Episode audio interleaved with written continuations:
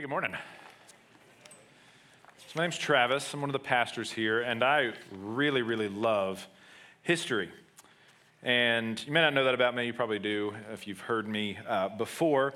Uh, but in between World War I and World War II, there was a greater conflict that many of you are probably completely unaware of. And it was the Great Emu War.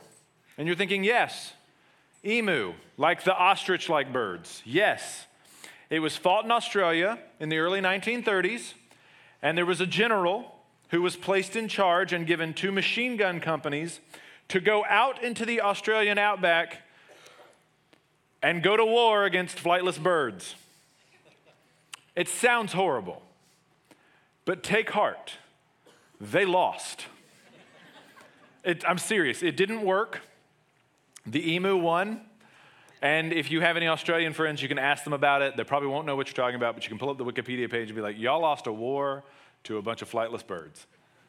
And just tease them about that for a little bit. But it goes to show you that as a people, as a species, we will fight over anything. We will fight over the dumbest, most minuscule stuff, and we will fight over the most significant, important things that you can think of. We will fight over anything. And one of the mistakes that we make in conflict in our world is that we think of conflict as an event that takes place, it starts and it stops. So you think when I come home and I, I, meet my roommate or my spouse or my kids, and we get into a fight, you look at that as the conflict event. We look at that as the conflict event, and then there's a resolution and the fighting is over. The problem is that is not reality. Because we live in a sinful and broken world, conflict is not an event, it is an existence. It is the environment in which we live.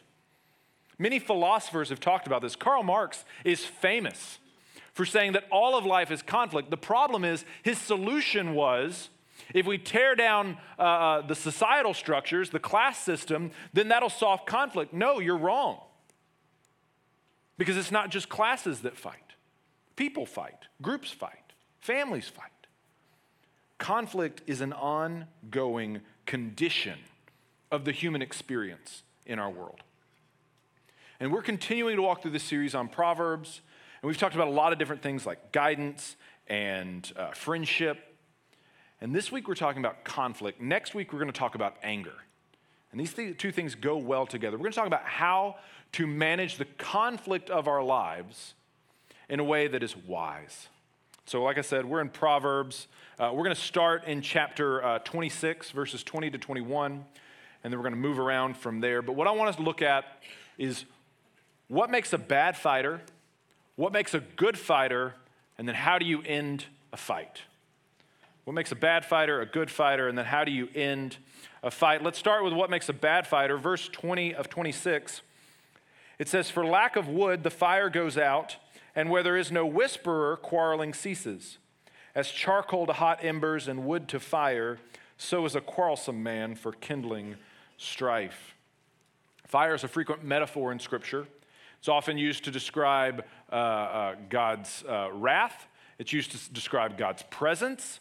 It's sometimes described to uh, his, his holiness. And it's also used to describe anger. If you want to use a, a, Bible search engine, if you have a program, or you can go online and use BibleGateway.com, just type in anger burns, and you will find numerous accounts of situations where people or God is angry and their anger burns against another person. The Psalms use it.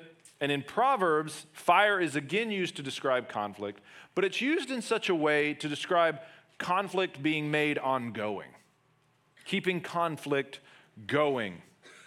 Because if you've ever made a fire, you know that by nature, the way fire works is that if you don't put fuel on it, it dies out, right? It stops going. Fire consumes that which makes it. And so you have to keep putting wood on it, keep putting charcoal or gas or whatever on it. And if you don't, it dies out. And the writer of Proverbs is making the exact same assertion about conflict. The exact same one. If you keep feeding into it, it's just going to keep on going. And in many cases, it's just going to keep on growing. And what he talks about in these two verses are overt and covert ways in which we fuel the fires of conflict in our lives. Let's talk about the overt one first because it's probably the most obvious. Verse 21 As charcoal to hot embers and wood to fire, so is a quarrelsome man for kindling strife. If you look at this verse, this, this small little verse, look how many words are related to fire. Just look.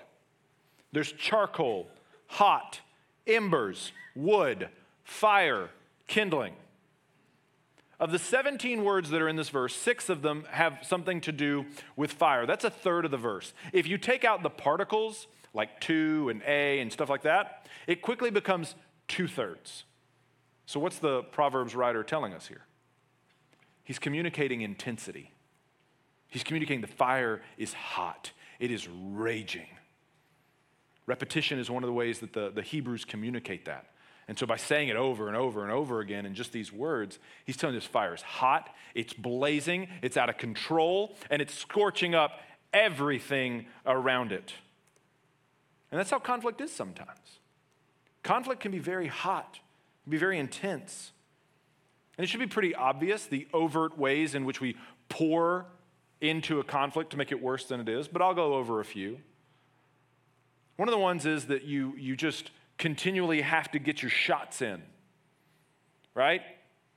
You gotta, you gotta make sure that your, your, your ideas are heard and you gotta get your shots into the people that you're fighting with. What about the person that has to have the last word? Always the last word. Golly, can you just not do that? There's the person who uh, lashes out, they blame other people. Well, it's not my fault somebody else's fault. They insist on fairness. This person is also the kind of person who insists on uh, a conflict that is going to be so mutually destructive that the person will think twice about fighting with them ever again. They may lose, but man, they're going to regret it. I'm going to give as good as I get. Now, this doesn't have to be abusive or yelling or, or intense like that. That's not the only way that this manifests itself. It just has to be somebody that won't let the matter drop. They won't let it get to a point of resolution. They won't allow another person, and maybe some of you have experienced this, where you, you, you're in conflict with somebody, and you're one of those people that likes to process what's going on, so you need a little distance, and they're just continuing to come after you. And you're like, please, please space. I'm not going to go anywhere. I just, just need to think. The best version of this is the verbal processor. So somebody who has to talk out their feelings. That's okay. The worst version is the raging tyrant monster who's throwing and yelling and, and all that stuff. But it's pretty obvious when you're doing this. On the other side, there's the covert way of fueling the fire. Look at verse 20. For lack of wood, the fire goes out, and where there is no whisper, quarreling ceases. That sounds so peaceful. It sounds like there's just this little fire over here burning, just off to the side. It's keeping the house warm. It's safely contained, right? Oh, it's, it's spilled out. We've got some embers someplace. It's fine. Nope. Okay. Well, that, just that room's on fire. It's okay. It's fine. We'll just close the door. Fire can't go through walls. It's not a ghost. The, the person who's the whisperer is the person who's subtly adding fuel to the fire. They're doing it behind the scenes, they're doing it quietly. They know just the right thing to say to push your buttons. And they just kind of insert it in and then walk away. It's like a bomb on time release, right? And they're just like, planted, moving on, right? It's kept going through whispering. It's a subtle gesture.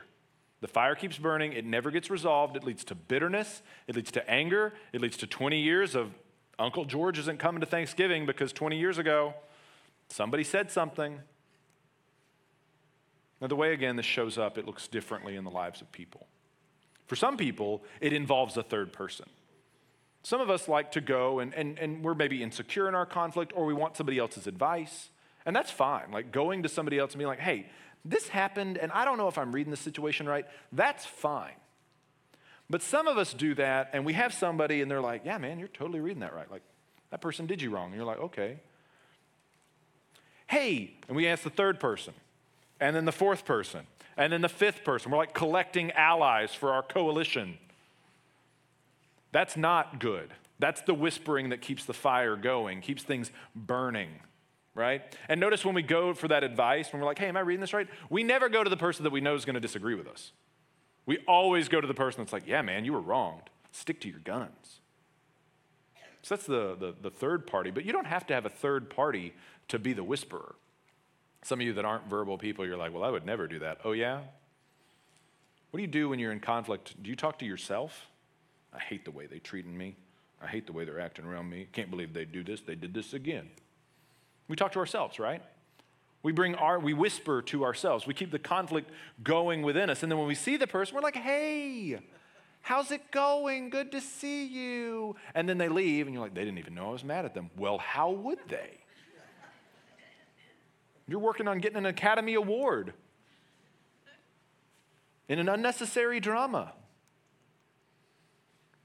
Those silent whispers in your heart keep conflict going long after it should have been solved. And really, what this does is it brings us to what makes a bad fighter. And what makes a bad fighter is somebody who keeps conflict going unnecessarily. So remember how I said, like, all of life is conflict? Like, that's kind of what we have to deal with. The reason why you get in a fight with someone you live with when you come home in the evening is because you have been fighting all day long. And so it's not that, like, this person's just really irritating. It's that your reserves by the end of the day are depleted. So if you're going to be late tomorrow for work, you're going to walk in, some of you are going to stroll in, you'll be like, guys, I'm so sorry. I was what with traffic? Fighting traffic the whole way here, right? Some of you are going to wake up in the morning and you're going to have two choices. You're going to have a donut and a bran something, cereal, something good for you. And you're going to have this conflict in yourself like, which one should I eat? And many of you are going to make the wrong decision. You're not going to choose the donut. What's wrong with you? And so by the end of the day of these minor decisions, these reserves just getting depleted, depleted, depleted, by the time you get home and your kid's like, Daddy, Daddy, Daddy, Daddy, Daddy, Daddy, Daddy, you're like, boom. And so what happens is the, the, the conflict extender, the person that lengthens the conflict, they're depleting your reserves unnecessarily. It's just wearing you out. It's a war of attrition that you can't win because you have limited reserves to deal with this stuff. There's nothing wrong with a long conflict if it's necessary to have a long conflict. But the bad fighter just drags it out, either because they like to fight, which there are those people, or they're people who never develop the skills to end a conflict. They never saw it modeled, they don't know how. Maybe they don't know how to ask for what they want without feeling guilty. And so you think something's settled, but they're still hacked. Why? Because they never learned the skill of being like, you know what, this is what would really make me happy. Because they don't know how to do that without feeling guilty about it. And that's maybe when you actually need a third party to step in, like a counselor or something, be like, hey, let's learn some fighting skills. Let's learn some conflict management, resolution. So that's what makes a bad fighter, but what makes a good fighter? How does somebody fight well? Well, it's, surprise, surprise, the opposite of a bad fighter. And there's two proverbs here 22:10 and 26:17 that give us an idea of, of what we're looking for. Let's look at 22:10 uh, first. Drive out a scoffer, and strife will go out, and quarreling and abuse will cease. And then 26:17 says, Whoever meddles in a quarrel not his own is like one who takes a passing dog by the ears. Pretty graphic imagery. So, the person that's a good fighter is going to concentrate on limiting the conflict rather than extending it, limiting it. And the first way you limit it is within community, right? Now, in, in, in the military, they call this collateral damage. You have two groups that are fighting, and innocents, civilians, people that get hurt in the process, they're collateral damage. So good fighters are going to limit collateral damage. We don't want other people to get hurt in the midst of our arguments, our discussions. This is what 2210 talks about. They take the community into idea. 2210 talks about getting rid of people from your community who cause problems. Now, this seems pretty severe. But there are some people who aren't just bad fighters, they're bad fighters that refuse to change. They are habitually and continually causing conflict. And at some point, and unfortunately, the proverb does not tell us when, nor does it tell us how, at some point they say, Man, you got to go. Sister, we love you, but until this changes, you can't be around anymore. And that is a powerful thing. It's kind of a nuclear option in some ways, but it needs to be there. Because sometimes that's how people are just destructive, and they don't realize it until they're like, well, I, people are tired of this. You should use it prayerfully, shouldn't just deploy it on a whim, but it's there. It's something to think about, right? On the other hand, 2617 talks about involving yourself in another person's fight. And to do so is like pulling the ears on a dog. Now, in the, uh, if you've ever been to a developing country, uh, in the lower income areas, they have a lot of dogs just kind of running around, and uh, you shouldn't mess with them, right? Because they're kind of semi wild. They're just as likely to let you pet them as they are to, to take a finger, you know, uh, from you. And so you kind of have to be careful. Well, in, in the ancient Near East, you had that problem as well, but particularly in Jewish culture, they looked at dogs as unclean animals. So, cat people, there you go. They looked at dogs as unclean animals, so they wouldn't pet them, they wouldn't keep them as pets, but you still had these semi wild animals just kind of running around. And so, even if you have a pet dog that loves you very, very much, try this experiment at home, kids. I'm just kidding. Go pull his ears, see how he responds. Don't do that. That's cruel to animals. Don't do that. But they'll bite, they'll bark, they won't like it. And when you go and mess with other people, when you get yourself involved in their conflict, have you ever been in this where you like decided to insert yourself in a conflict and the two people that were fighting each other all of a sudden turn and you're like, wait a minute, this isn't going at all like I thought. You've poked both bears and now you're in the middle of a fight. You get turned on you got to stay out of other people's conflict. One of the ways that you impact the community is by staying out of other people's business, staying out of other people's fights. Because other people like to assemble allies, they want you to agree with one of them. And so the way the community gets further divided, the way it gets damaged, is by somebody being like, well, this person has a point. Now you've taken sides. And now that friendship is damaged, right? So to be a good fighter, you have to keep the fight contained in the community. You have to be mindful of the people who are affected by your fight. So, like your fights at work, don't take your work fights home to your family. I have to be conscious of this, especially where I work. I work here at the church. And the people that I work with, surprise, I've been here 10 years, there have been conflict with people I work with. I know people with me. I'm so nice, but it happens. And so I have to be careful when I come home because the same people who are spiritually leading my family and your families, I don't want to degrade them to my spouse, to my family, right? I have to be careful. Now, I love everybody I work with, but like I said, there's conflict. And I'm a verbal processor. I'm one of the ones that let me guess, tell you what somebody so and so did to me today. Let me tell you about this meeting we had. When you fight with your spouse, do you fight in front of your kids? Don't fight in front of your kids. Now, it's okay to say, hey, mommy and daddy are in a conflict right now. We're going to tell you a little bit how we resolve them. This is how our family fights. That's a good thing because you're giving them those skills. But don't just blow up in front of each other in front of the kids. Save that for a time when they're not around. If you can't control yourself there, maybe it is time to get some help. Maybe it is time to get a third person. If you're in conflict with your children, don't go to work and badmouth your kids. Hey, how's little Tommy? Well, little Tommy's a jerk. Let me tell you what he did. Maybe your kid is a jerk. I don't care. Don't make fun of them in front of other people. That just reinforces that inside of you.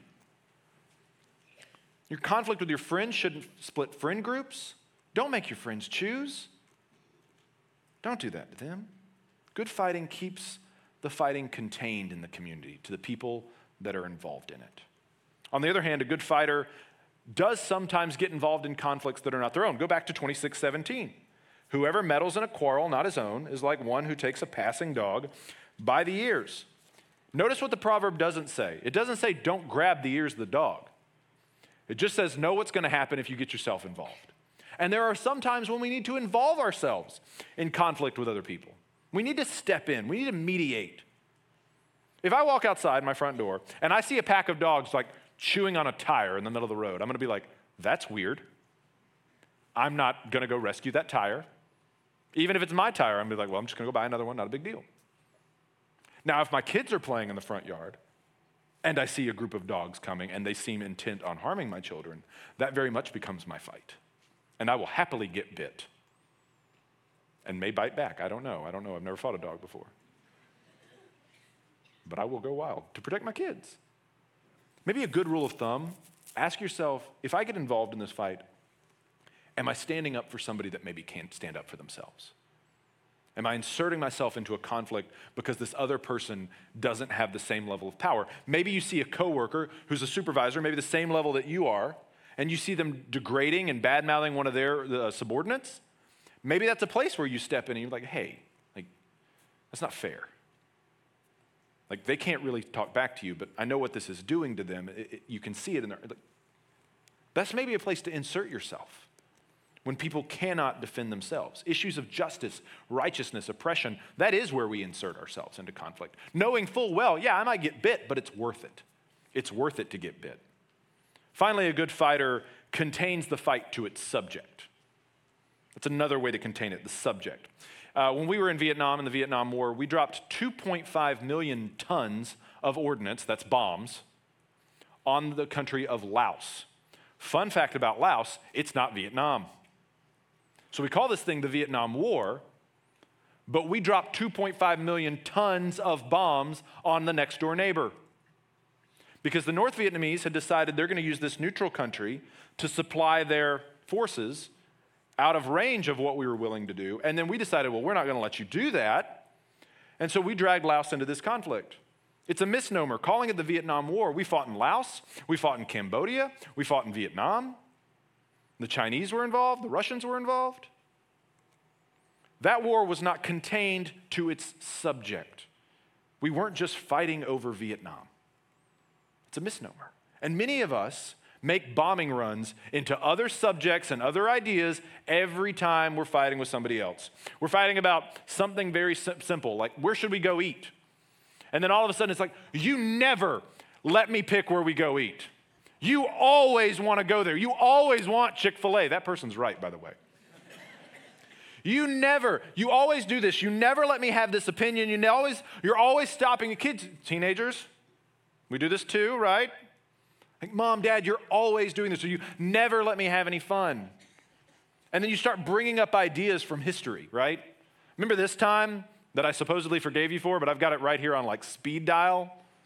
To like make sure I can bring it up so that you know that you've not ever been perfect? Keep it contained to the subject. And if you've been together with people for a long time, you've got a lot of history to go through, right? Keep it contained to the subject.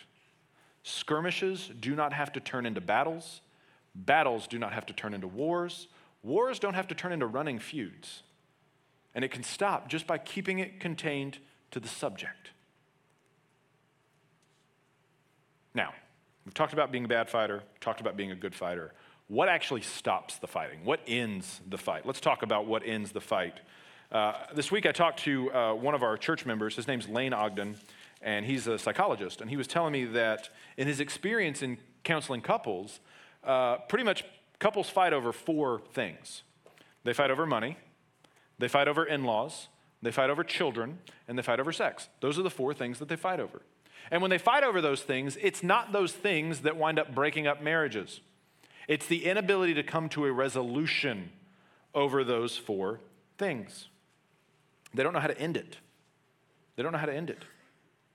The goal of any conflict should be to reach a conclusion, one that is satisfactory to both parties. That should be the goal, right? That doesn't mean that you just rush to the end so that, you know, you can say, oh, we're done with conflict, because then that's how stuff gets brought up.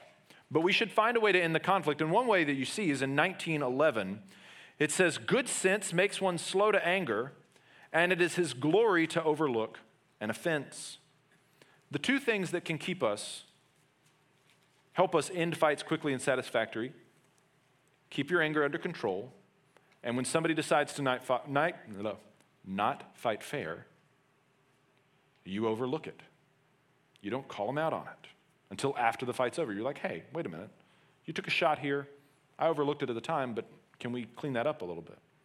When the other person tries to escalate when the other person fails to contain the fight, when they are a chronically bad fighter, you don't rise in anger and you overlook offenses. Now, it's not easy to do those things. When I'm in the heat of the moment, if I've got a really good comment because I'm a talker, I want to say it. Many of you are like that too, right? I've got the absolute knockout blow right here. It's coming. All I got to do is say these gentle words and say it gently, whisper it so they listen. Bring them in.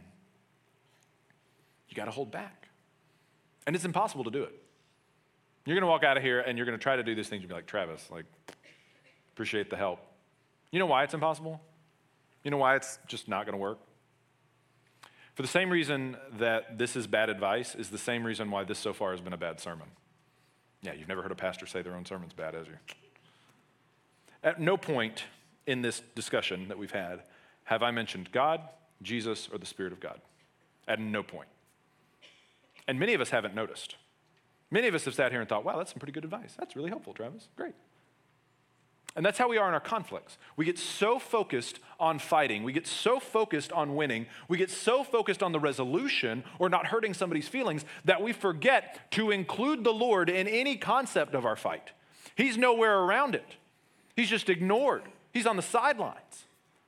But he is essential for us ending our fights and ending our fights well. If you want to be a good fighter, you have got to bring Jesus into the fight. He's the only third party that should be involved.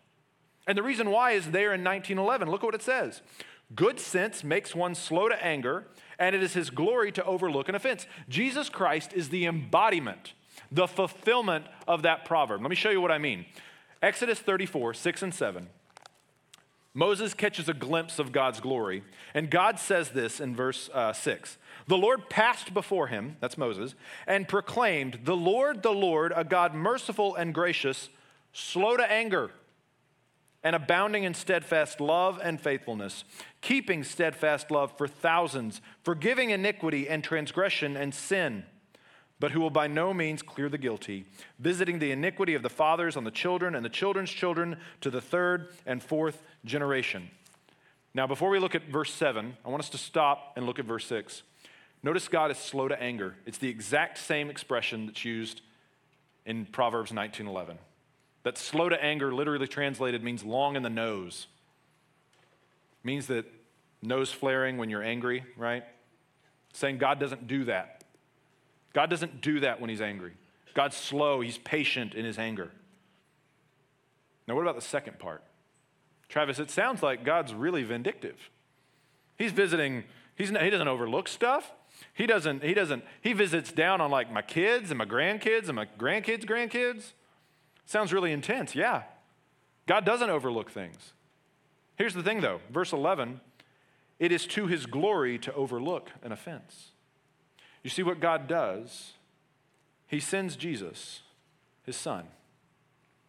And all the times that we've failed to, to settle conflict well, all the times that we've escalated, all the times we've taken the low blow, all the time we've harbored bitterness and rage and frustration in our hearts, all that gets heaped on Jesus. All that failure gets put on him. All that sin gets put on him. And so God doesn't overlook the offense, he punishes it by punishing Christ so that he can overlook our offenses, so that the conflict with us can end, so that we can stop fighting with God and have resolution in other conflicts. It is to God's glory that he overlooks our offenses. You see, Jesus radically changes conflict. And he radically changes conflict because he takes every escalation and he puts it on himself. And what happens is when you start trusting Christ, when you put your faith in Him for that wholeness, for that relationship with God, rather than on doing well, rather than on proving, rather than taking the first two points of the sermon as like, I'm going to really work on that, you're not going to make it. If Christ is not the center of your conflict, guess what? You're not going to make it. You might get a little bit better fighting, but that's not the goal. For most of us, the fight ends when somebody wins. When someone makes their point, when somebody gets tired, that's when we feel like, man, I finally won one. But that's not how Jesus fights. If Christ is your Lord, then he has to become Lord of your conflicts as well, which has to radically change the way in which you fight. Jesus is the good fighter. And because he's the good fighter, he has redefined what victory is. You don't have to win anymore. Let that sink in. Jesus has won the only victory, and therefore every victory, victory that is significant the conflict with God. Therefore, you don't have to win anymore. You don't have to win any battles with your spouse. You don't have to win any battles with your employer. You don't have to win any battles with your employees. The victories aren't important because you have victory in Christ. Your self worth is not determined by how many fights you win or how many fights you lose because of your faith in Christ. He is the victory, He secured the victory.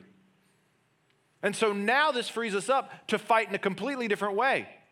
Have you ever been in a fight with somebody who doesn't care if they win or lose? It's terrifying. Imagine what that would be like to be the person, I don't care if I win or lose. All I care about is glorifying Christ. It changes the point of the fight.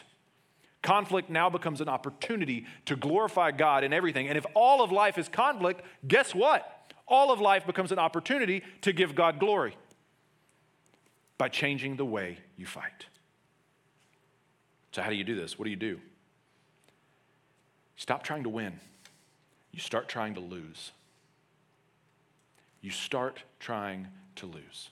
And what I mean by that is look at the way that Jesus fought his accusers Pilate, the Sanhedrin. What does he do? They come to arrest him, and he's like, he's like, Who are you looking for? And they all fall over. And they pick themselves back up, and he's like, Who are you looking for? He lets them arrest him. He doesn't win the fight, even though he can. He can wipe out everybody. He doesn't do it. Why? Because he has a plan, he has a purpose. Being losing the fight doesn't mean you're losing because you can't win. It doesn't make you a doormat. Being a doormat is getting run over because you can't help it. But choosing not to fight back, choosing to be like, yeah, hey, I'm sorry, you know, I, am going to own this. Like, I see what you're saying. Totally changes everything. And if Jesus is the center of your fights, guess what? You can fight that way. This is the only way. Dying to yourself is the only way to keep fights from escalating. It should be the only way that you keep wood from being heaped on the fire. It's the only way to consider the community around you. It's only in dying to himself that Jesus ended the conflict between us and God, which is the greatest conflict we have. So, why do we think that we can devise new ways of solving conflict when that was the biggest conflict and that was the best way to solve it? Dying. Dying to self, laying down our life. So, what does this look like? Practical application. It's important. When a fight breaks out, consider the other person. What are they worried about? Why are they anxious? Are we hungry? Are we tired? Are we lost? I learned that from Steve Barnes. Reject the narrative that they're evil or out to get you. Validate their thoughts and feelings and be like, hey, I, I think I, I think I get that. Like, I think I understand what you're saying, but I'm not clear. Can you make that a little clearer? Don't be afraid to ask questions. And lastly, above all, seek to walk away from every fight with the other person thinking they won. Seek to walk away from every fight knowing that you gave more than you needed to. And I know it sounds ridiculous. I know you're sitting there being like, well, Travis, you don't understand my situation. That may be true. But I know what Christ did. And I know that when we fight to win, we keep fighting. And it just perpetuates the conflict on and on and on. So do me a favor try it Christ's way for a week or for a month or for a day.